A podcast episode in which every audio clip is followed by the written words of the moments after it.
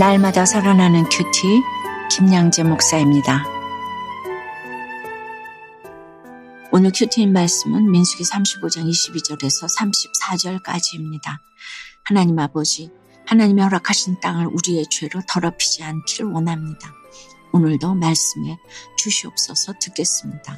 우리에게 주신 땅을 더럽히지 않으려면 첫째, 도피성에 잘 갇혀 있어야 합니다. 오늘 22절부터 25절까지는 부지 중에 살인한 자에 관한 말씀이에요. 우리가 주님을 사랑해도 실수로 죄를 범할 수 있지요. 그래서 주님이 도피성을 허락해 주신 것입니다. 그렇다고 죄의 문제가 하루아침에 끝나는 게 아니지요.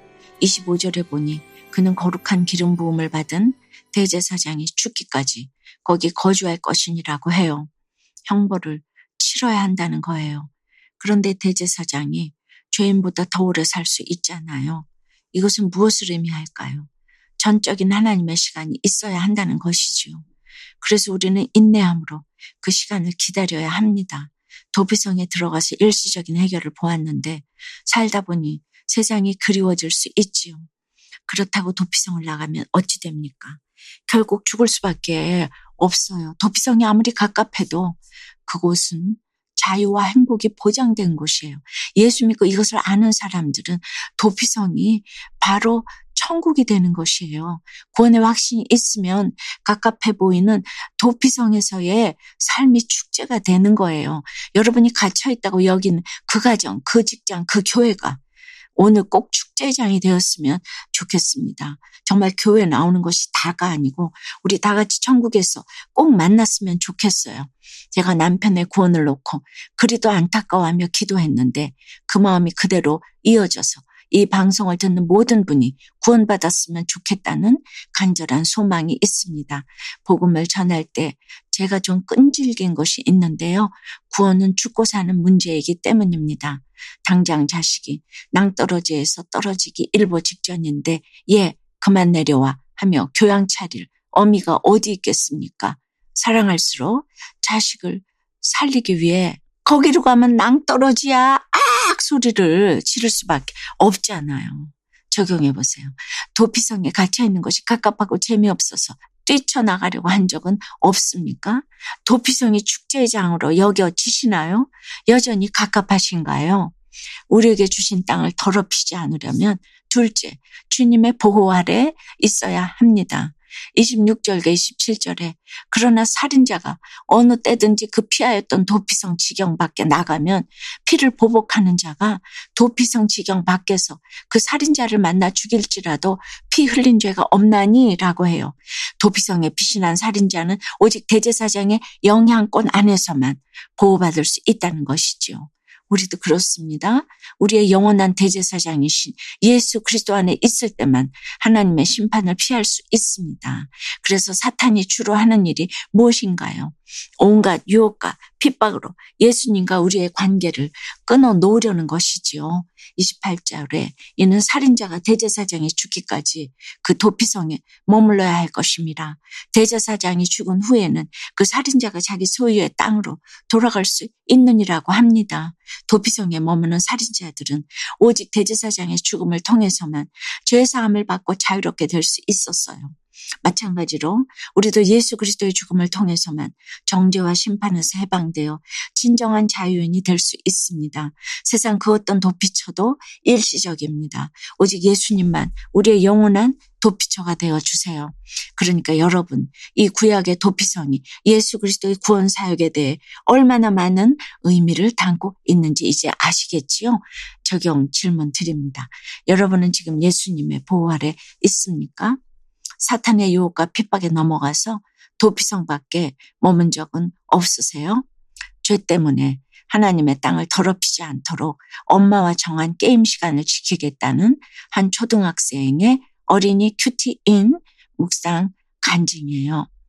저는 친구와 대화하며 게임하는 것을 좋아해요. 그런데 정해진 게임 시간을 넘겨서 엄마에게 잔소리를 들으면 화를 내고 물건을 던져요. 심지어 손톱으로 엄마를 핥히고 때린 적도 있답니다. 제 잘못을 인정하고 엄마께 사과를 드렸지만 이런 일이 자꾸 반복되다 보니 요즘 엄마와 싸우는 날이 많아요. 오늘 34절 말씀처럼 제 죄 때문에 하나님의 땅을 더럽히지 않도록 앞으로는 엄마와 정한 게임 시간을 잘 지킬래요. 저의 적용은 정해둔 시간이 되면 게임을 하던 중이라도 멈추도록 노력할게요. 입니다. 다음은 누나에게 소리 지르고 짜증내기보다 사랑과 다정함이 담긴 따뜻한 말을 건네고 싶다는 6살 어린이의 새싹 큐티인 묵상 간증이에요. 저는 누나랑 노는 것을 정말 좋아해요. 하지만 누나한테 짜증을 잘 내고 소리도 많이 질러요. 주로 누나가 말없이 제 장난감을 갖고 놀거나 엄마 옆에서 잔다고 할 때 그래요. 오늘 33절 말씀에 우리가 사는 땅을 더럽히면 안 된다고 하시는데 저는 누나에게 화내고 소리 지르며 제 마음을 더럽힌 것 같아요. 앞으로는 누나에게 짜증내기보다 사랑과 다정함이 담긴 따뜻한 말을 건네는 동생이 되고 싶어요. 저의 적용은 누나에게 짜증이 날 때 예쁜 말로 제 마음을 표현할게요. 입니다. 31절에 고의로 살인죄를 범한 살인자는 생명의 속전을 받지 말고 반드시 죽일 것이며 라고 해요. 살인 행위는 절대 돈으로 갚을 수 있는 것이 아닙니다. 생명은 오직 생명으로 갚아야 해요. 그런데 대제사장이 죽기 전에는 속전을 내지 못하잖아요. 따라서 그가 자기 땅으로 갈 수 있는 조건은 대제사장의 죽음밖에는 없었지요. 우리는 지금 도피성에 피한 자일 수도 있고 또 대제사장의 입장일 수도 있어요.